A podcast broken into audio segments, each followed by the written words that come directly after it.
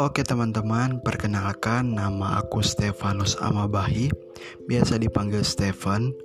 Aku ingin membuat podcast, nama podcast aku Stefan. Jangan lupa didengar karena di podcast aku banyak kisah-kisah, banyak motivasi-motivasi. Semoga kalian terhibur dengan podcast aku. Oke, terima kasih teman-teman.